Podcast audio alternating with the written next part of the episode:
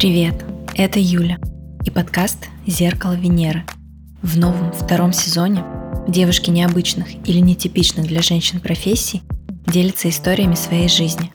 Мы говорим о выборе пути, препятствиях, победах и поражениях. Я хочу сказать спасибо моим патронам Полине Каргиной, Юлии Ефименко, Стасе Меньшиковой, Наде Богдановой и Саше Ленц.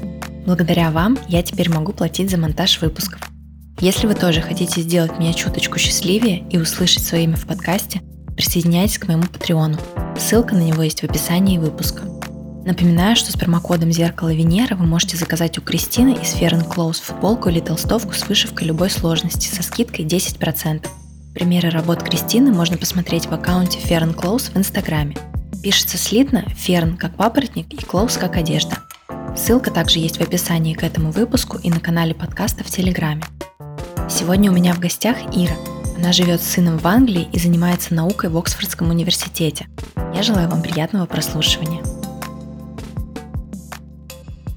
Привет, Ира. Привет, Юля. Мой первый такой вопрос будет в этом сезоне ко всем девушкам про феминитивы. Вот у меня такое личное наблюдение, что девушки из сферы медицины и вообще науки любой, они очень как-то так болезненно относятся к феминитивам. То есть я лично пока не встречала девушек из этой сферы, которые к ним относятся положительно.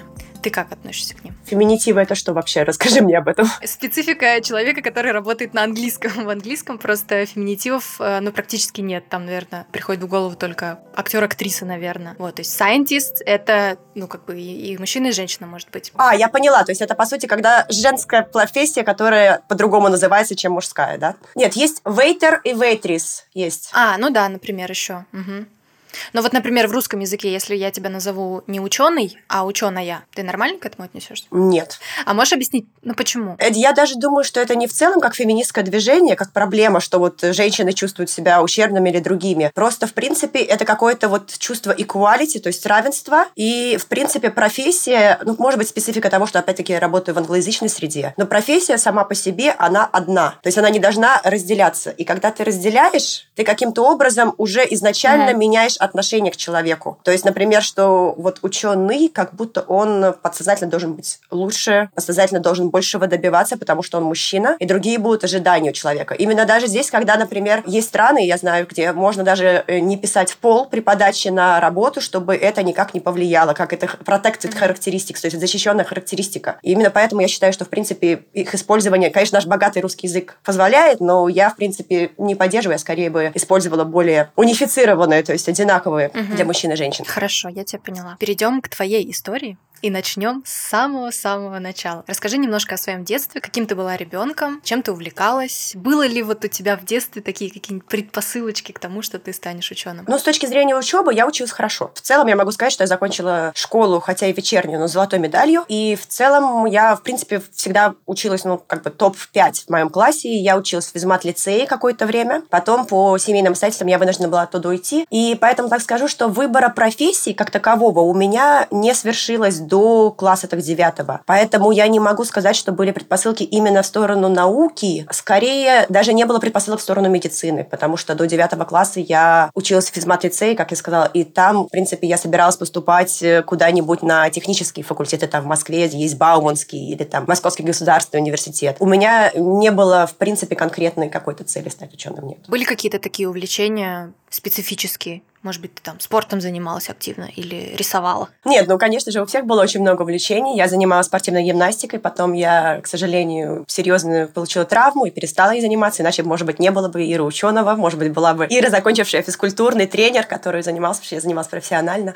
много лет. А, в принципе, я, мне нравилось все, но в школе, так как я училась в физмате, в основном, конечно, был очень сильный упор на физику, математику, я, в принципе, не видела ничего другого. То есть мы ездили активно на Олимпиады, то есть вся вот эта научная составляющая была очень продвинута. Но в другой совершенно области, то есть в технической, математической, у меня даже не было, по сути, химии и биологии в школе нормальной. Я не знаю, как я потом поступила в медицину, не имея никаких базовых знаний по этому поводу. Это другая история. Так, а что пошло не так? Почему ты в итоге пошла не в Бауманский, не в какую-то техническую, а в медицинский? Как, как так получилось? А, ну, на самом деле, это это были больше семейные обстоятельства. Просто когда мне было 14, э, в мою семью пришел рак, к сожалению. И когда у тебя заболевает близкий человек, он заболевает серьезно, конечно же, люди, которые не сталкиваются с медициной каждый день, ну, мы там можем сходить к врачу, например, ну, в обычном режиме, там, может быть, проверить там зрение, я не знаю, сходить к дантисту. Это совершенно другое, чем когда ты постоянно сталкиваешься с проблемой, и ты постоянно видишь эти больницы, ты видишь, какой вклад эти люди, медики, вообще начиная от э, сиделок и медсестер, и заканчивая ведущими врачами, там, заведующими отделений, вносят реально в человеческую жизнь. В такой момент ты понимаешь, что здоровье, оно на самом деле самое главное. И, наверное, это как-то просто перевернуло меня полностью, и я четко тогда сделала для себя выбор, что я хочу помогать людям. То есть даже у меня не было цели именно вот стать врачом. Я просто решила, что врач – это одна из тех профессий, которая поможет мне помогать людям. И у меня появилась мечта мечта просто помогать людям и спасать людей. И поэтому я решила пойти в мед. Но это было скорее поздно, чем у других детей, потому что вот в основном дети, наверное, принимают такие решения все-таки в средней школе, а я была уже как бы к концу средней школы. Угу. Но ты пошла учиться, насколько я знаю, не на врача, вот там на терапевта там или хирурга, какая-то другая у тебя специальность была, расскажи о ней. Я закончила медицинскую кибернетику, это такое очень сложное название. На самом деле я, даже когда туда поступала, я сама не знала, что это за зверь, если честно. Единственное, что я знала, что это более более высокотехнологичная специальность в медицине. По сути, это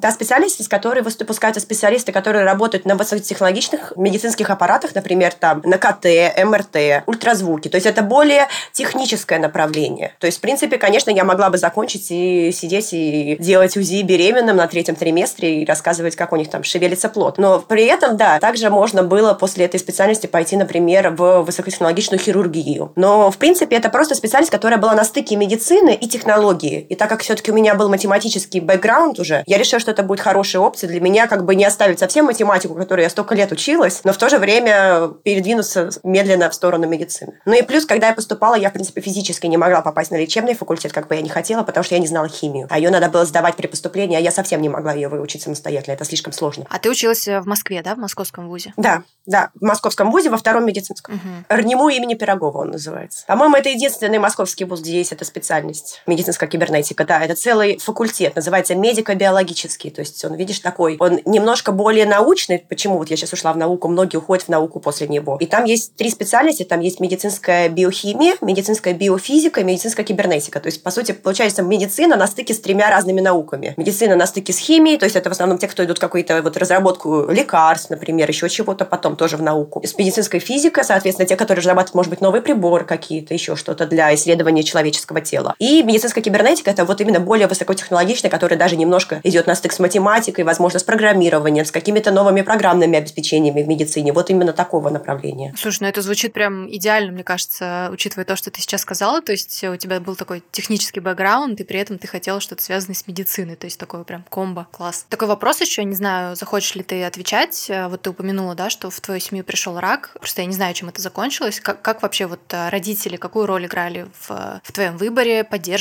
ли они тебя? Как вообще с этим было? Это было довольно сложно, потому что отец меня не поддерживал, потому что он у меня 30 лет провел в армии, он подковник, и поэтому люди с таким советским довольно строгим воспитанием и строгим направлением в жизни, с строгими приоритетами, он считал, что с моим складом ума и с моими математическими знаниями мне нужно заниматься, например, экономикой, идти в высшую школу экономики. У него вот это вот была просто вот. Или в крайнем случае, может быть, куда-то идти на международные какие-то отношения. Даже несмотря на то, что, казалось бы, у меня к этому душа не лежала, у него были довольно вот четкие мнения на этот счет. И я даже поступила в высшую школу экономики и потом туда не пошла. Так что я не могу сказать, что он меня поддерживал, потому что у меня в семье вообще нет врачей. Вообще никакие родственники, у меня нет никого, кто относится к медицине, кроме меня. И не было вообще никого даже вокруг, в моих знакомых, чтобы я хоть видела, как это работает. Слушай, ну это звучит очень так сложно. Просто слушательница не видит тебя. Ты очень такая худенькая, хрупенькая девушка. Откуда в тебе вот в, там в 17, наверное, в 16 лет, от, откуда в тебе было вот это стремление, что ты четко знала, куда ты хочешь идти? Это просто нереально. А я скажу, что я не знал.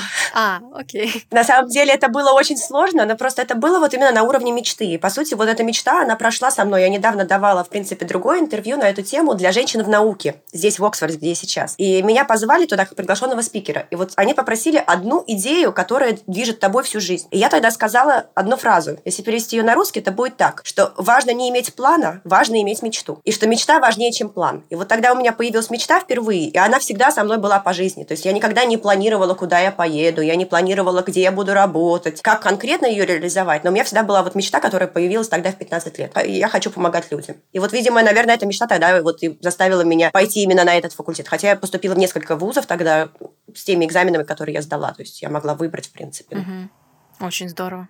Круто. Но это было сложно. Я не буду говорить, что это было легко, потому что кто-то сейчас подумает, что я с математики поступила в медицину. Нет, первый курс я училась очень плохо. Серьезно? Я очень-очень плохо училась. Ужасно. Но потому что у меня не было знаний по биологии, я учила ее сама, по сути, на коленке, потому что я заканчивала вечернюю школу, потому что мне надо было работать тогда по семейным обстоятельствам как раз-таки. Я не закончила школу, как нормальные люди. И, конечно же, я потом ночами просто учила эту биологию самостоятельно. И, конечно же, мои знания были не на уровне тех ребят, которые закончили лицей и так далее, несмотря на то, что я поступила. Поэтому на первом курсе я очень-очень плохо училась. У меня были тройки, я сидела под дверьми, меня выгоняли с пар за мои глупости. То есть было ужасно просто. Потом наладилось, да. То есть не, не все потеряно, да, для людей, которые могут так думать? Нет, нет, можно попробовать, можно. Но нужно просто много работать. Я потом в итоге получила красный диплом.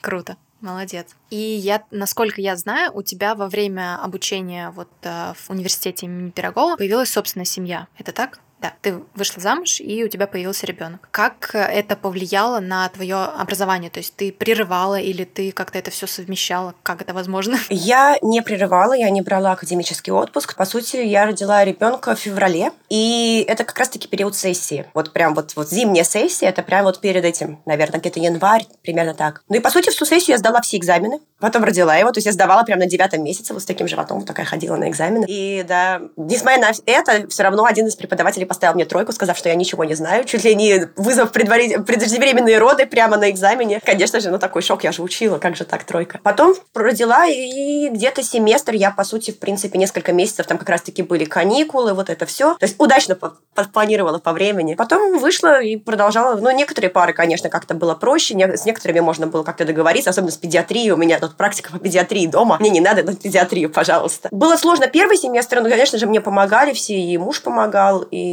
тогда и родители помогали, и с обеих сторон. И как бы вот нормально было. Но потом уже наладилось, потому что Куда деваться? Блин, да, слушай, ну ты просто какая-то для меня вандервумен, потому что звучит, это знаешь, как вот, не знаю, есть э, полоса препятствий, да, ну, одна, а есть полоса препятствий, которая там в сто раз э, сложнее. Вот, мне кажется, когда человек по обычной бежит, это тяжело, а ты просто бежала по той, где у тебя там со всех сторон, не знаю, какие-то еще дополнительные, и, и в итоге вот где ты.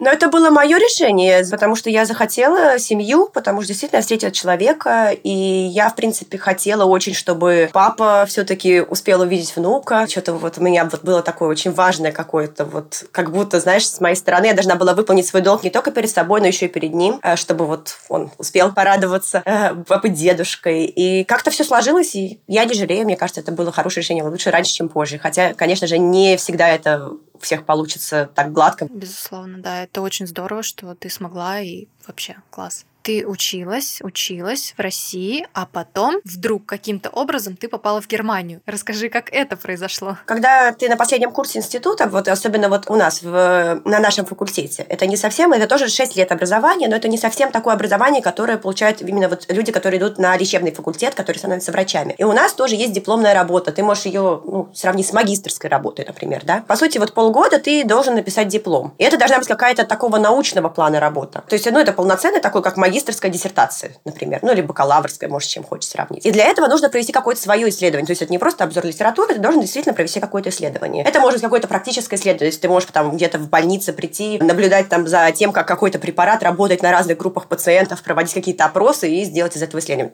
Тоже так можно. Но я хотела заниматься именно вот наукой, наукой более фундаментальной. Мне тогда казалось, что фундаментальная наука это очень интересно. И я выяснила, что в России тогда у меня не было никаких, по сути, зацепок, где бы я могла это делать, хотя я очень много ездила по разным конференциям, я много выступала на конференциях, потому что я делала, так называется, науку на коленке во время учебы, и я давала презентации на научных конференциях, там, студенческих и так далее, по всей России, там, начиная от Москвы, Питера и заканчивая Владивостоком, то есть я много ездила, я реально много всего посмотрела, я как бы нигде не зацепилась, И я не смогла, по сути, нормально начать писать диплом у себя в университете, потому что я тоже пыталась, у меня ничего не вышло. Честно, у меня проваливались эксперименты, нас долго не привозили нам никакие реактивы. В общем, было сложно. Потом я просто подумала, почему бы не попробовать поискать где-то еще. И я просто начала искать объявления в интернете, кто ищет магистрских студентов. Потому что, по сути, вот это вот приравнивается к магистрской диссертации. Ну и я разослала несколько заявок, э, по-моему, штуки 4 или 5.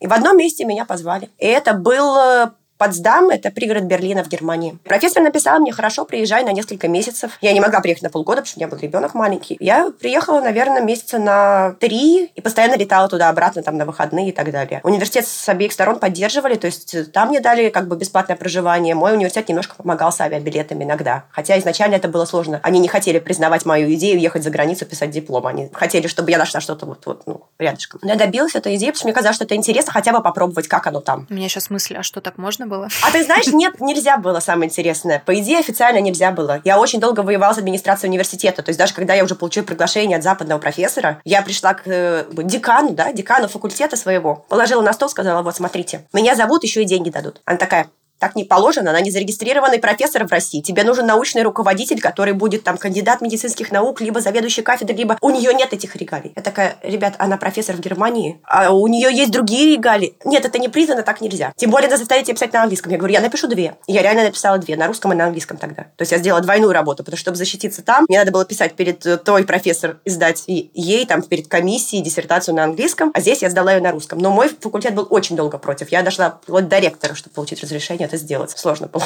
Круто.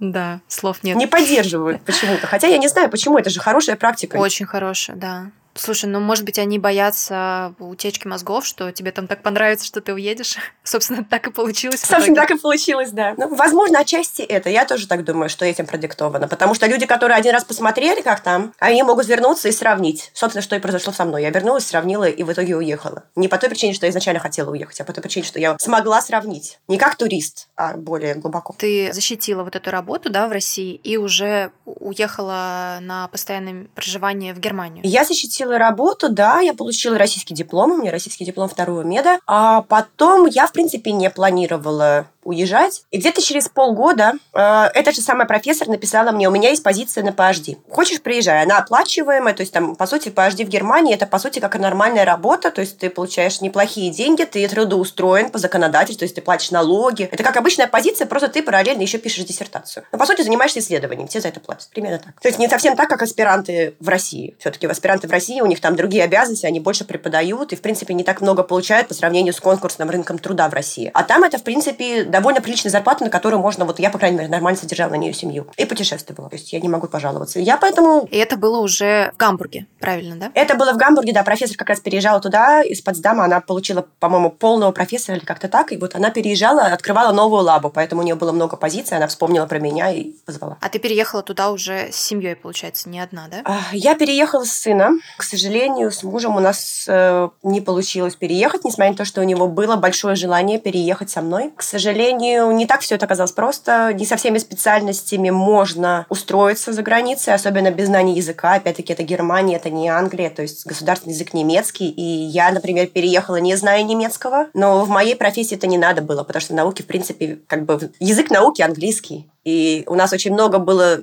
людей из разных стран, и все говорили на английском, то есть там были итальянцы, и французы, и испанцы, кого только не было. Из Нидерландов были ребята, там из Индии. И, конечно же, язык э, в лаборатории, где я работала, был английский. То есть не было даже вопроса. Но выходя на улицу, конечно, я выучила немножко немецкого, но со всеми другими профессиями все-таки надо знать немецкий, что, в принципе, сложно подтянуть вот так вот просто сразу и поехать. А английский у тебя был уже очень хорошего уровня, да? Соответственно, ты же до этого работу уже писала, жила или как? Ты знаешь, вот я тебе так скажу, когда я первый раз приехала, я думала, что у меня хороший английский. Ну, мы в школе учим английский, потом я как-то все-таки немножко путешествовала до этого. Ну так, чуть-чуть, конечно, но куда-то ездила за границу. А в университете, опять-таки, обязательно английский. То есть у меня было ощущение, что я знаю английский. Но я приехала в первый раз, и я поняла, что я ничего не понимаю. Вот вообще. Вот просто вообще. Особенно если еще специфика, что там люди из разных стран, в большинстве своем. У всех разные акценты. То есть у меня акцент, у них акцент. И вообще, в принципе, нет ни одного человека с нормальным там американским или английским акцентом. Как вот мы слушали до этого. Как бы вот видео там смотрели, сериалы, даже пытаясь подучить язык. А там у всех все разное. Я сидела и реально просто понимала половину. С письменным не было проблем, поэтому я написала диссертацию, как ты правильно сказала. Здесь вообще не было вопросов. А вот с сообщением вот из разряда тебе там задают вопросы, рекомендации, ты такой сидишь,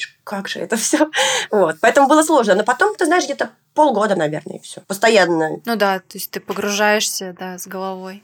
Угу. Как ты вообще пережила вот этот период э, адаптации? То есть иммиграция это, в принципе, наверное, такой достаточно сложный период. Ну, было ли тебе сложно? В этом плане? Мне помогла тогда одна вещь, которая случилась по сути, случайно, потому что, так как я все еще была студентом, PhD это все еще студент. И благодаря этому я получила квартиру, не комнату, квартиру в общежитии. То есть у них в Германии очень развито общежитие квартирного типа. Так как я переезжала с ребенком, мне дали маленькую, очень маленькую, честно, очень маленькую двухкомнатную квартиру. По сути, две комнаты, кухня там, ну, 5 квадратных метров, и совмещенная ванная с туалетом. Но плюс был в том, что вокруг меня были в основном э, либо семейные пары, либо женщины с детьми, там, может быть, одиночки, э, либо просто студенты, которые жили там вот в этой квартире вдвоем. Там два разных студента делили квартиру, кухню, общую коммуналку имели. И вот это мне очень помогло в адаптации, потому что было много людей с разных стран, из разных стран, с разным бэкграундом, абсолютно на разных программах. То есть кто-то учился там тоже на PhD, кто-то делал магистр или бакалавра. Но все все равно были примерно одного возраста. То есть я переехала, мне было 22-23 года, вот примерно так. И все, по сути, были вот в пределах между 20 и 32, может быть, годами. Вот такой вот э, возраст. И это было очень комфортно. Я даже нашла свою лучшую подругу, живя в общаге, она просто жила за соседней стенкой. Это гораздо проще, чем если ты живешь в квартире, ты приезжаешь в чужую страну один. Вот как сейчас, вот я живу, если бы это был мой первый переезд, я бы, конечно, возможно, бы гораздо тяжелее его перенесла. А там было довольно много русских, во-первых. Ну, потому что, в принципе, в Германии много русских, это тоже помогло. И со мной, в принципе, в одном доме жили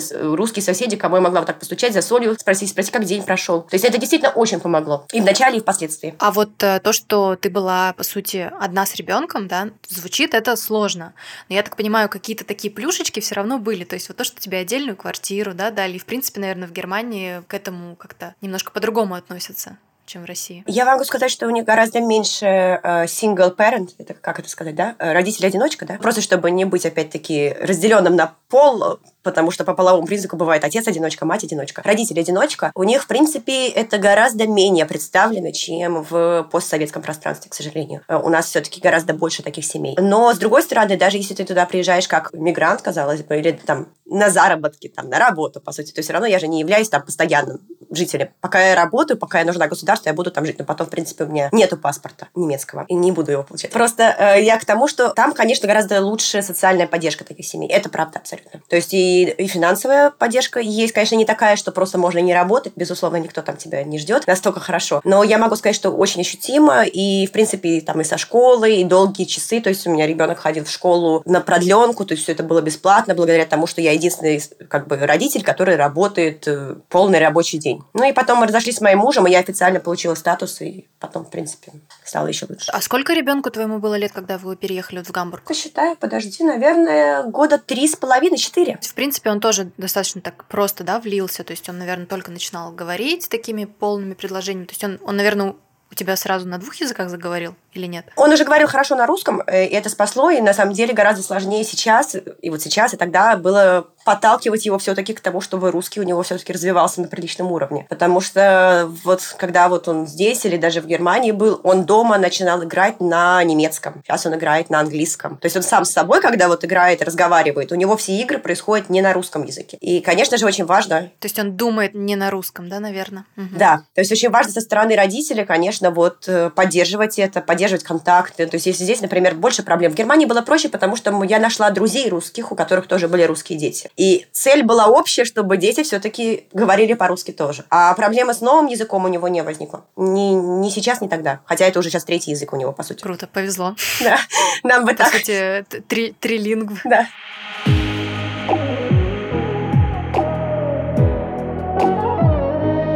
Ты вот уже не раз упоминала, что это там третий язык, твой там не первый переезд. То есть мы потихонечку подходим к этапу твоего переезда из Германии уже в Великобританию. Как это получилось? Изначально, что такое вообще PhD? PhD, который я делала в Германии, в принципе, это контракт, который подписывается на определенное время с целью защиты докторской диссертации. У меня, к сожалению, не все пошло гладко, и, конечно, это не только потому, что я была одна, и вообще было сложно, просто у меня, в принципе, все шло отлично первые два года, несмотря на все челленджи которые возникали. А потом, э, когда уже оставалось буквально вот год до защиты, потому что, в принципе, предполагает, что ты защитишься в пределах трех-четырех лет, ну, вот примерно в этом роде. У меня все было замечательно с профессором, который меня позвала, с работы, ну, все было более или менее хорошо, спокойно, но потом, э, может быть, это немножко другая тема, не вопрос моего переезда, я не знаю, стоит ли сейчас с этой точки зрения зайти. В общем, история случилась такая, что в один непрекрасный день э, мой сын заболел э, сахарным диабетом. Сахарный диабет – это серьезное заболевание, которое признано статьей инвалидности в России и во всем мире, то есть это disability.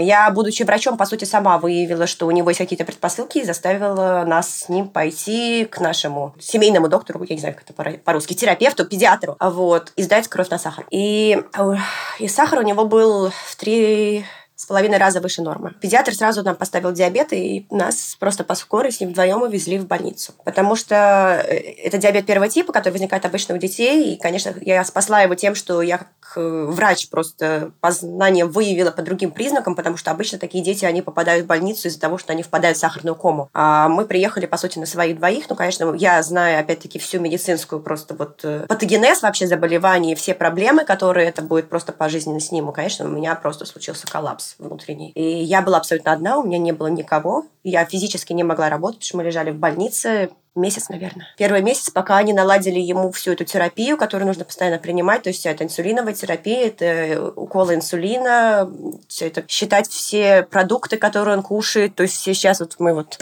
например, вот каждую, каждую вот еду мы считаем вот по книжке, постоянно там э, надо вкалывать инсулин на каждую печеньку, которую он съел, рассчитывать по граммовке. И, конечно, мне спасло то, что, во-первых, у меня медицинское образование, конечно, мне проще, я знаю, как делать уколы, как ставить катетеры, вот это все, конечно, спасло физическую часть, потому что у меня не было процесса обучения, потому что любой другой родитель должен был бы учиться с нуля, мне не надо было. Но с точки зрения просто вот стресса, который я пережила, конечно, понимаю, что вот мы одни, в другой стране, даже несмотря на бесплатную медицину, и я единственный кормилец в семье. Я просто вижу, что вот мой ребенок, который так уже немножко чувствует себя ущемленным, из-за другого языка, из-за отсутствия второго родителя, из-за всего, и он просто вот попадает в ситуацию, где он отличается от всех и даже не может на дне рождения спокойно съесть кусочек тортика, пока мама там не высчитает какую-то сложную калькуляцию в мозгу и не вобьет ему нужное количество инсулина. И все эти уколы, и он маленький, ему пять ему было пять лет. Ну, это, конечно, просто это вот, вот, вот взрыв мозга был для меня. И я не знаю, я долго не могла смириться. И, конечно же, первый месяц, когда это все произошло, моя проблема-то поизневелились с работой, потому что я не знала, как... Даже когда мы вышли из больницы, но я взяла весь больничный, я взяла весь отпуск, все. Все, что у меня накопилось за годы работы, потому что я работала очень много, у меня осталось куча отпуска, это был плюс. Но потом все равно надо же как-то выходить было на работу. Я была в очень сильной депрессии, и мой сын пытался начать ходить в школу обратно, потому что надо же было научить всех учителей, как с ним себя действовать, вести, чтобы он там в оморок не упал от того, что у него низкий сахар или высокий сахар. Теперь это все поменялось. Надо... То есть я заняла огромные душевные силы и страдания. Просто для примера, в России до сих пор большинство детей с диабетом учатся на дому. То есть такая вообще, в принципе, заболевание, оно очень плохо поддерживается в обществе, пока ребенок сам не может это делать. А в большинстве случаев дети до ну, лет 14, наверное, до подросткового возраста сами не в состоянии все это проделать. Это слишком сложно, они забудут. Ну, что это дети, они, на них нельзя положиться в этом вопросе. И, конечно, у нас, например, в школах вот в России вообще в большинстве случаев такие дети учатся на дому полностью. А в Германии они дали опцию, но это заняло очень много моей, вот, моего вклада, и, конечно же, я не могла ездить на работу через весь город, когда ребенок мог вот так вот отключиться в любой момент. То есть у меня была просто паника по этому поводу. Это очень сильно испортило мои отношения с боссом, конечно же, потому что нафига такой сотрудник кому-то, будем честными, который, по сути, за последние несколько месяцев никакого выхлопа не произвел,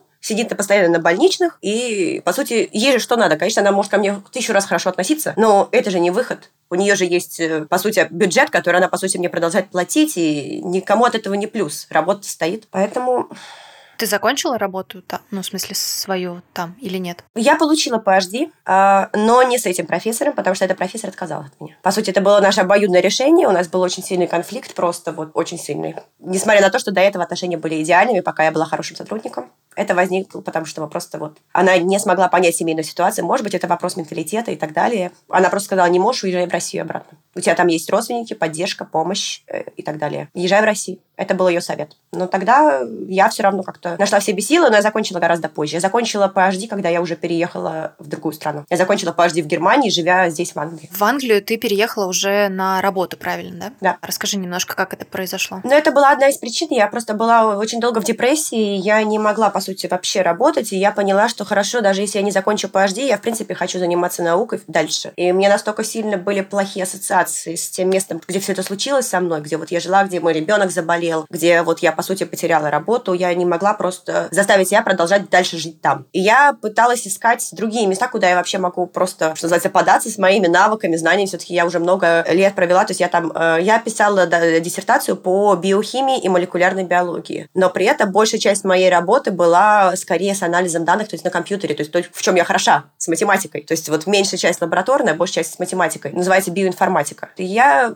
искала, по сути, позиции, но на все позиции в науке нужно было PhD, у меня его не было. И я искала позиции, в которых будет написано PhD, либо эквивалентный опыт работы. Вот это вот спасительная строчка, которая, как все говорят, никогда не работает. То есть, если там куча кандидатов, у кого-то есть PhD, у кого-то нет, скорее всего, возьмут того, кто имеет PhD. При всех прочих равных это был мой самый большой просто минус, потому что я так и не получила PhD. Но ты знаешь, меня взяли в два места из тех, которых я подавала. Я очень любила Англию. Почему Англию? Я очень любила Англию по той простой причине, самое простое, язык. Потому что я так и не выучила немецкий, я абсолютно, видимо, не способна к языкам. Потому что я немецкий выучила на уровне просто вот спасибо, так, как посчитать сдачу в магазине. Вот это было вот все. То есть, когда даже ребенка забирала из школы, спрашивала, как он сегодня, мне объясняли, я такая, Степ, что они сказали? Еще раз. Вот. То есть я реально очень плоха в языках, я вот честно скажу. И, видимо, решила, что английский для меня единственный язык, и я не буду чувствовать себя хорошо в стране. Я так сильно столкнулась с проблемой незнания немецкого, когда ребенок заболел. То есть мне объясняют все. Как бы я как врач все понимаю, но язык-то другой, и никто, конечно же, в клинике по-английски особо не говорит, ну, кроме совсем уже высокостоящих врачей, там, медсестры, никто не говорит по-английски. И у меня просто вот эта вот паника, что я никогда не могу, особенно вот с ребенком в таком состоянии, скоммуницировать с кем-то, даже в школе, там, если проблемы мне звонят, я могу не понять что-то. Вот это вот, наверное, было одной из главных сил, почему я решила поехать просто в страну, где английский первый, где мне будет комфортно, спокойно и за него, и за себя, ну и просто комфортно жить, вот выйти на улицу, поговорить с кем-то. И я решила, что, наверное, это был правильный шаг, потому что изначально я не думала про Англию вообще. Хотя я очень любила Англию, я была здесь много раз. У меня не было такой прям конкретной цели поехать в Англию. А тогда я уже решила подавать только в Англию, потому что это было, помогло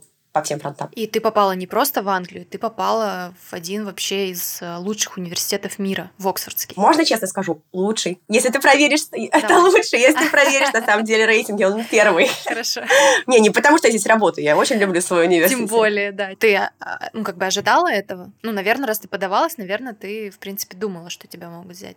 Ну, знаешь, я, я подавала только в Англию, я подавала только в три места. Я подавала в два места в Кембридже и сюда, в Оксфорд. В принципе, из трех меня взяли в два. Но как-то Наверное, я не знаю, я как-то все время думала, что это что-то, с одной стороны, запредельное, там, Оксфорд, ну, все такие. Тут, наверное, все такие умные, семи пядей во лбу, и тут я какая-то там из какой-то деревни там. Ну, не знаю, я когда приехала на интервью, я тогда уже поняла, что, в принципе, все нормальные, и моих знаний, видимо, хватает, и моя главная проблема была в отсутствии PhD. Но я тогда, конечно, сказала им, что я планирую все еще его защитить. Ну, и в итоге я не соврала, защитила, но на тот момент у меня не было никаких перспектив, что я его на самом деле могу защитить. Ну, я им сказала, конечно, что я защищу обязательно, да, что вы вот не думайте, как-то решу вопрос. Ну да, меня взяли сразу. Угу. Что там за позиция, чем ты занимаешься?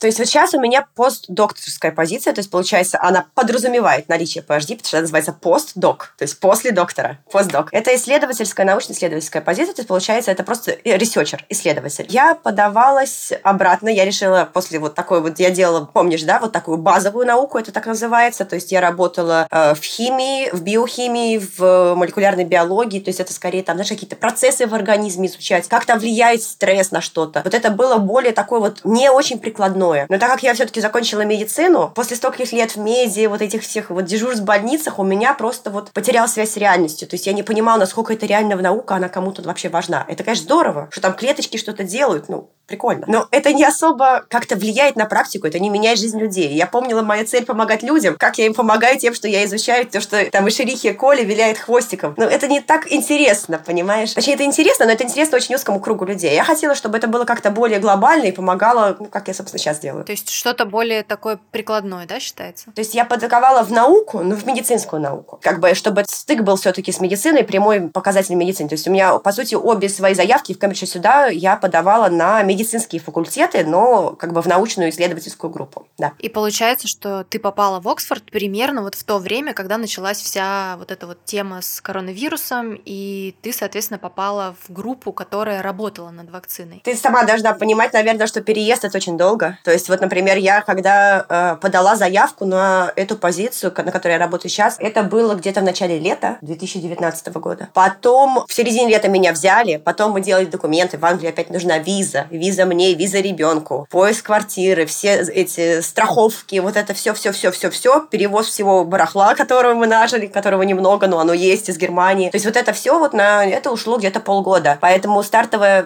стартовый день у меня день начала работы был на начало ноября 2019 года. Вот. Лаборатория, она называется Oxford Vaccine Group, OVG, по-английски Oxford Vaccine Group, она занималась разработкой вакцин от различных эпидемий в прошлом, например, там от Эболы, ты, наверное, знаешь эпидемии Эболы. Вот. Также они совершенствуют вакцины от ТИФа, потому что ТИФ все еще проблема в развивающихся странах, где нет чистой воды. То есть мы в основном работали, вот эта группа, в которую я пришла тогда, она в основном работала с развивающимися странами, там где-то в Африке, в Азии, в Южной Америке, то есть где уровень жизни довольно низкий, из-за этого многие эпидемии случаются локальными вспышками, и у нас там была даже выездная бригада, которая помогала, спонсировала спонсировал вот эти вакцины. Все это вместе с правительством. Мне это очень понравилось, отчасти потому, что мы базировались на педиатрическом факультете, и по второй причине, что один из, на самом деле, э, э, наших ассистентов профессора, который, на которого я работаю, интересовался поиском вакцины, которая будет предотвращать развитие диабета у детей. И вот это то, на что я клюнула. Потому что я изначально подавала на обе позиции, которые будут связаны с диабетом, потому что я решила, ладно, у меня ребенок болеет диабетом, я хочу этим заниматься. У меня вот такой был клин на тот момент. И, в принципе, это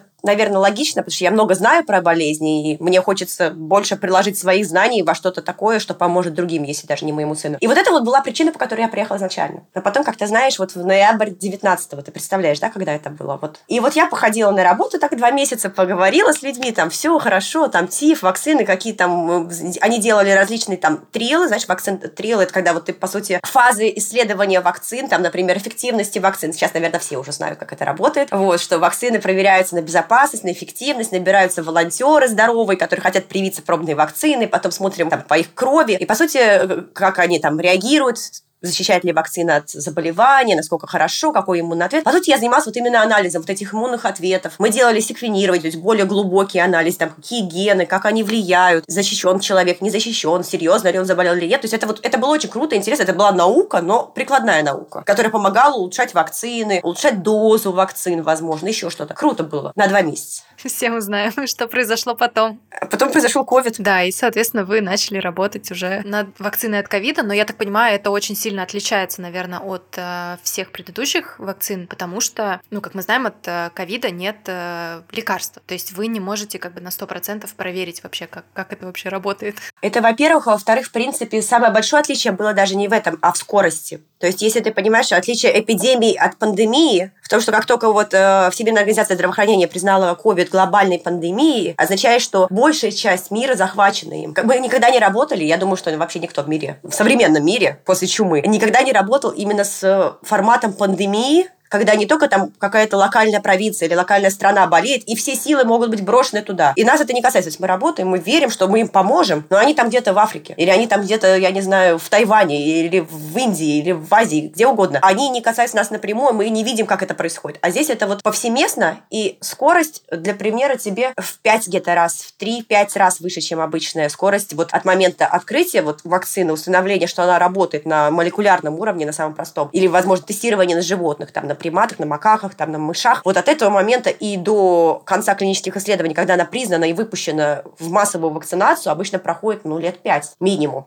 Иногда больше. Конечно, это изменило все, потому что мы работали просто 24 на 7, но нам повезло, что в содружестве с другим соседним институтом, ну, институты это не значит другой университет, это просто внутри Оксфорда разные институты. Мы с другим институтом создали вместе вакцину. Точнее, больше даже они разработали, мы начали тестировать, и потом вот моя группа занималась, э, у нас всего вот с двух факультетов было 83 человека. И вот 83 человека, э, на самом деле ты вот думаешь, это много, это очень мало. Это очень мало, 83 человека, которые работают над вакциной, которая будет вакцинировать миллиарды людей. Подумай об этом. Ого. Блин, просто как, как вообще вот это вот все, не знаю, координируется? То есть, я не знаю, вы собираетесь все вместе, такие 83 человека, сидите, что-то обсуждаете? Нет, но вот ты понимаешь, это очень сложно именно потому, что нужны какие роли? Нужны, э, если мы собираемся устроить э, вообще тестирование вакцины, нужны те, которые будут, люди, которые будут работать с медиа, будут объявлять, объявлять в новостях, объявлять, рассказывать, писать в газеты, что мы ищем волонтеров. То есть продвигать информацию. Это одни, один тип людей. Но нужны администраторы, которые будут записывать, какой день кто придет, чтобы вакцинироваться. Нужны медсестры, которые будут проверять состояние здоровья человека перед тем, как его вакцинировать. То есть его нужно, нужно записать его всю демографические характеристики. Возраст, рост, вес,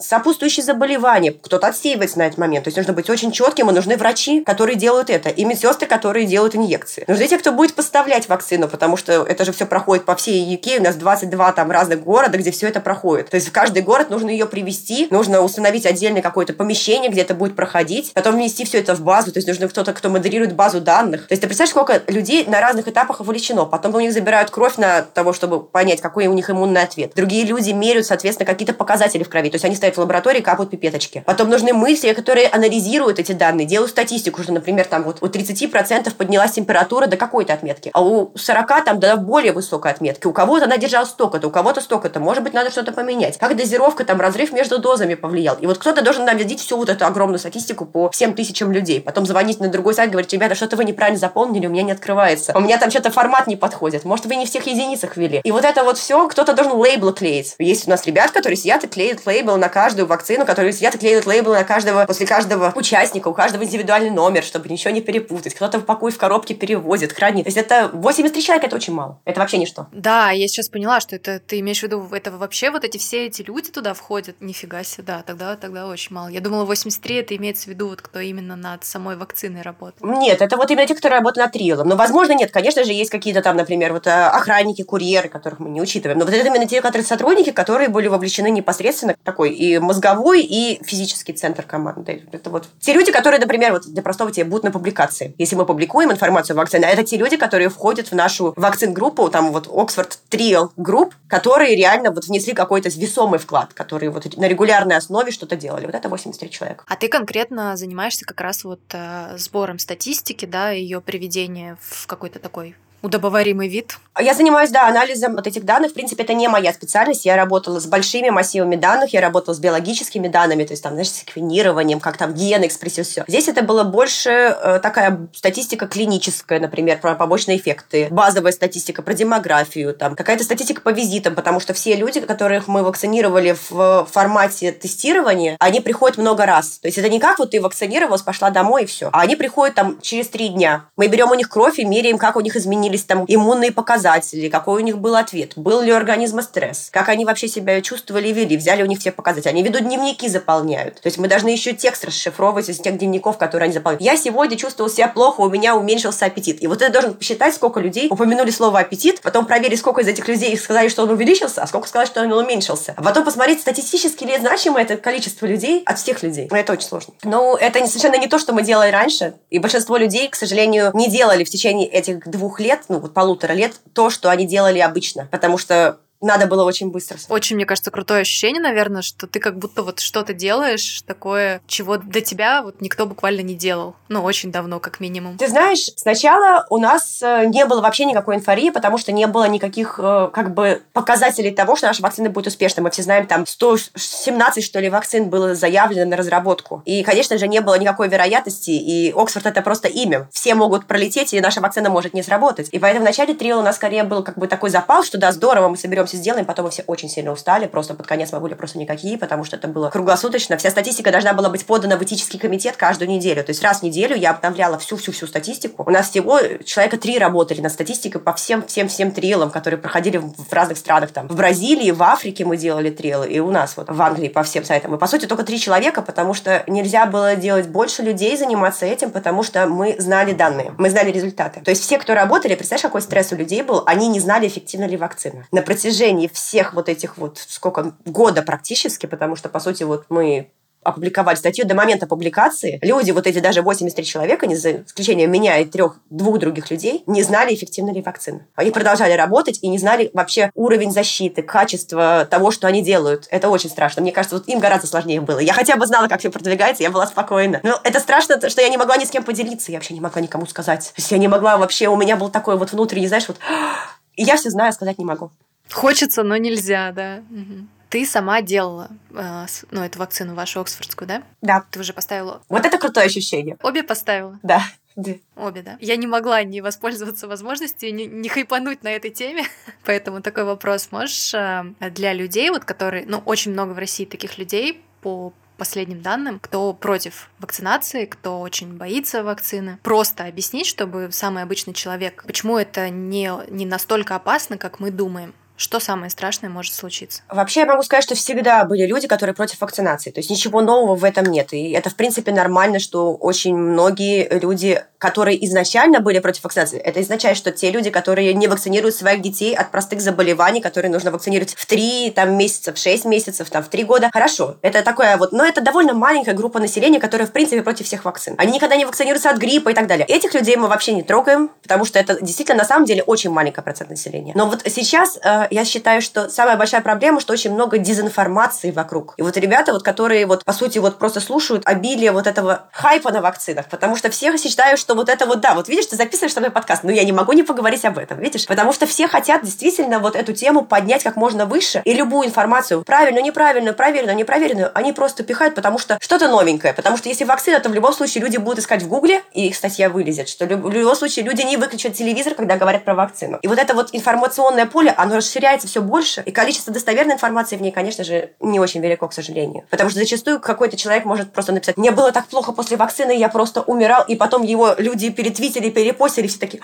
не пойду делать вакцину, это ужасно. Но ты понимаешь, э, тут другое, я считаю, что бессмысленно давить на то, что если больше людей вакцинируется, мы защитим все сообщество, Потому что я считаю, что такое работает только с людьми определенных профессий. Например, вот если ты учитель, конечно же, ты должен думать головой. И я вот, если обращаюсь, если нас смотрят, например, учителя или врачи. Но я думаю, что врачи, скорее всего, все хотят вакцинироваться. Я не вижу причин, потому что они владеют медицинской информацией, медицинским образованием, они читают статьи, они понимают объективные показатели, которые мы все опубликовали по всем вакцинам, которые есть, вот по Спутник Ви, по Pfizer, по всем, по, по нашей вакцине Оксфорд. Э, да, на секунду, я работала с Оксфорд AstraZeneca. На секунду, да. Вот. И вот э, все, по всем вакцинам есть эта информация, ее можно найти, она достоверно она предоставлена тем, кто разработал вакцину. То есть это правда, ее никуда нельзя деть. Да, какой-то степень эффективности, да, могут быть осложнения, да, вот такие группы населения могут быть вакцинированы. Все, это точка, это принято, это факт. Если вакцина одобрена, значит, она безопасна, доверяя вот, вот этому вот формату данных. Все остальное просто личные впечатления. Поэтому врачи вакцинируются. Учителя должны вакцинироваться, например, потому что они хотят защитить детей и их семьи. Потому что дети могут болеть бессимптомно, но если заболеет учитель, он заразит родителей всех своих 25 детей в классе. И вот думая об этом, наверное, тоже стоит вакцинироваться. Но это только определенная группа населения, которые работают в социальных сферах, которые, мне кажется, первые побегут вакцинироваться, независимо ни от чего. А люди, которые считают, что у них недостаточно контактов с другими людьми, я просто могу сказать, что, во-первых, вакцинация, она эффективнее, чем э, вакцинация от гриппа. И это очень важно понимать. Хотя очень многие люди вакцинируются от гриппа, но боятся вакцинироваться от ковида. При этом эффективность вакцины от гриппа, подумай только сама, от 30 до 60 процентов. Эффективность любой вакцины от ковида выше 70. И если мы говорим, что вот, ой, а вот, вот у меня не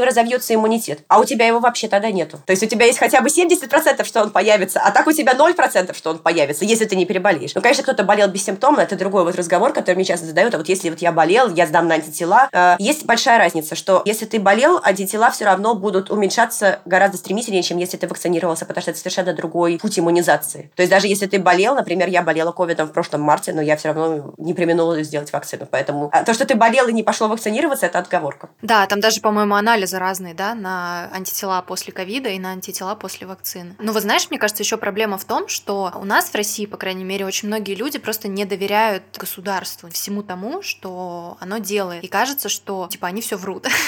Нифига она там не работает, эта вакцина, или она там вообще нас всех... А, нас всех чипируют, кстати, с помощью вакцины. И вообще непонятно там, как она отразится. То есть вот а, очень многие люди думают, что, не знаю, там не смогут иметь детей, поставят эту вакцину. То есть может с научной точки зрения объяснить, вообще возможно такое, что вакцина может настолько повлиять, что там, не знаю, встроиться в, твой, в твое ДНК там и что-то изменит? Или это невозможно? Конкретно я вот могу говорить про те вакцины, о которых я знаю больше. Это векторные вакцины. Такая вакцина, это как раз-таки спутник Ви, и наша вакцина Оксфорд AstraZeneca, она тоже векторная. И вот векторные вакцины, они вообще производились от множества других заболеваний. И есть шанс, что у кого-то из нас с вами уже есть векторная вакцина, которой мы прививались до этого. Вы думаешь, ты чипирована? Ты как считаешь? Я считаю нет, конечно. Я тоже считаю нет. Вот я про что и говорю. Нет, просто как раз-таки конкретно с этими вот вакцинами я могу точно сказать, что они сделаны абсолютно на полной аналогии, просто с другим вирусом, с другим вирусом, встроенным в вакцину. Но она сделана на полной аналогии с той технологией, которая уже десятки лет используется. То есть поэтому никакой разницы, в принципе, вообще ни в последствиях, ни в чем другом не должно быть от тех вакцин, которыми мы уже прививались. Это во-первых. Во-вторых, возможность связи с репродуктивной функцией очень, для меня звучит очень нереалистично. Я честно тебе могу сказать, я не могу пока что вот в своей голове, как-то ты мне только сообщила эту информацию, я вот пытаюсь в своей голове связать, пока не нашла. Как-то соединить, да? М-м. Пока кубики не складываются, оказывается, не могу тебе никак прокомментировать эту фразу, но, скорее всего, это очередная просто байка, румор, как у нас говорят, вот эта мисинформация о вакцинах, которая идет от антивакцинистов. И по поводу правительства и правительственные вклады. Я не живу в России. У меня есть свой взгляд на политику, но мы ее сегодня не обсуждаем. И независимо от взглядов на политику, не доверяя вакцине, вы не доверяете не правительству, а вы не доверяете ученым. Потому что российские вакцины разработаны также в исследовательских институтах. Это важно понимать. То есть вот я, как исследователь, разработала вакцину. Я работала, я делала трил, и также люди, которые работают там в Гамале институте или еще где-то, они также работали, как я работала. Иначе бы она не прошла бы проверку, потому что это дело не правительства, это дело исследователей, ученых. Это в первую очередь их заслуга, им спасибо огромное за то, что они это сделали. Опять-таки, это даже достоинство вот наших разработок по сравнению, например, даже с разработкой, которую там сделал, например, Pfizer. Потому что Pfizer – это фармацевтическая компания. Они ищут прибыли. Люди, которые разработали вакцину Вектор или Спутник, они не ищут прибыли, потому что они такие же исследователи, как я. Я, например, скажу, что я получила, ну, по-моему, минимальную надбавку на протяжении первых шести месяцев переработок. Ну, где-то процентов, наверное, 10 от зарплаты. Все. После этого я не получила ни одной премии с этого. И даже не знаю, получили. И я думаю, что примерно то же самое произошло с ребятами, которые разрабатывали вакцины в России. Даже нечего ответить.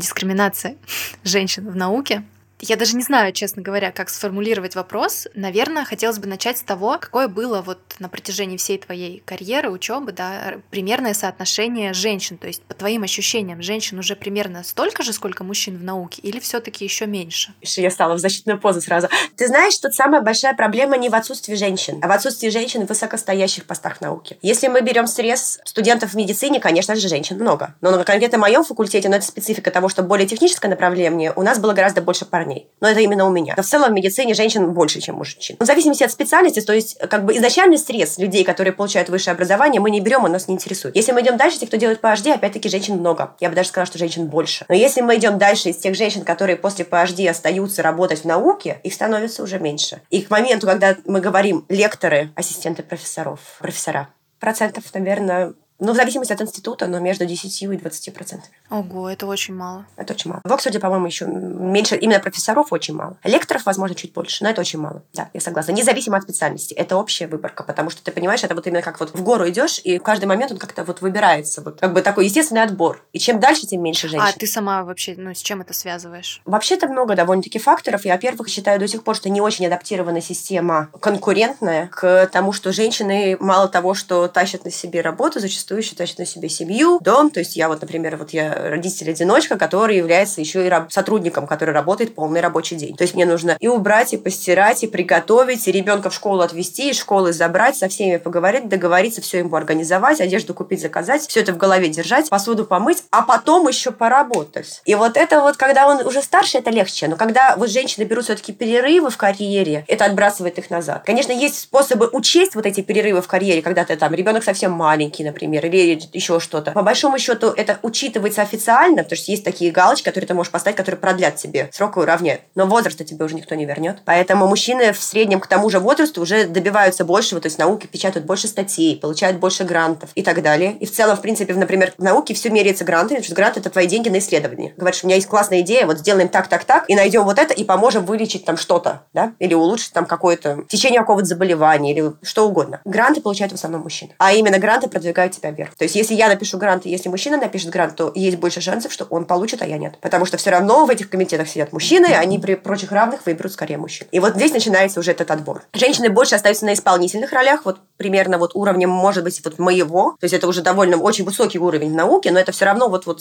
какой-то такой высокий средний пласт. Ну, например, вот в моей группе нас таких 8 человек. Из вот этих 8 нас 8. То есть, это очень близко уже к профессору, но люди живут на этом всю жизнь. А мужчины чаще идут выше. Как я и думала. Увы, я не могла тебя порадовать по-другому. Раз уж мы начали такой не очень позитивную тему, можешь вспомнить какой-то твой профессиональный fail? Если можешь им поделиться на широкую аудиторию. Я даже не знаю, насколько это раскрыто как реальный fail. В общем, ситуация была такая, я поехала на конференцию презентовать, на большую конференцию в Лондон. Я тогда еще была в Германии, я работала со своим профессором, писала PhD. Я поехала на большую, прям огромную, то есть я презентовала на 700 человек, по-моему. Очень большая конференция, в общем, все. Э, очень круто, в центре Лондона. Я такая выхожу, все записывается, там много экранов, у меня микрофон, я хожу по сцене. По-моему, самая большая, которую я была когда-либо до этого. В общем, я все рассказываю, все. И на последнем слайде, там же у нас это, знаешь, обычно там acknowledgements, то есть кого ты хочешь упомянуть и так далее. И я разворачиваюсь, я просто прекрасно понимаю, что я забыла одного из ведущих человек на исследовании. И я такая стою, и я просто... Уровень паники, я вслух все еще произношу, я произнесла его, а потом после этой записи я бегом бегу, бегу к нему в коморку, они сразу все это онлайн размещают. Я говорю, поменяйте слайд, пожалуйста, поменяйте слайд. И после... я, я вообще не наслаждалась в итоге вообще всем вечером, потому что там же потом с вином, все это. А я все прыгала вокруг них, быстро бежала к себе в отель, переделывала слайд, отправляла им по e-mail, чтобы они пересадили слайд. Они накладывали дорожку, потому что за мной был слайд, он проигрывался. Поменяли, впихнули это туда фамилию. И все равно моя босс заметила, потому что она смотрела в прямом эфире. Это было, по-моему, финальной точкой в наших отношениях. А, в смысле, это вот та была, да, женщина, которая... А.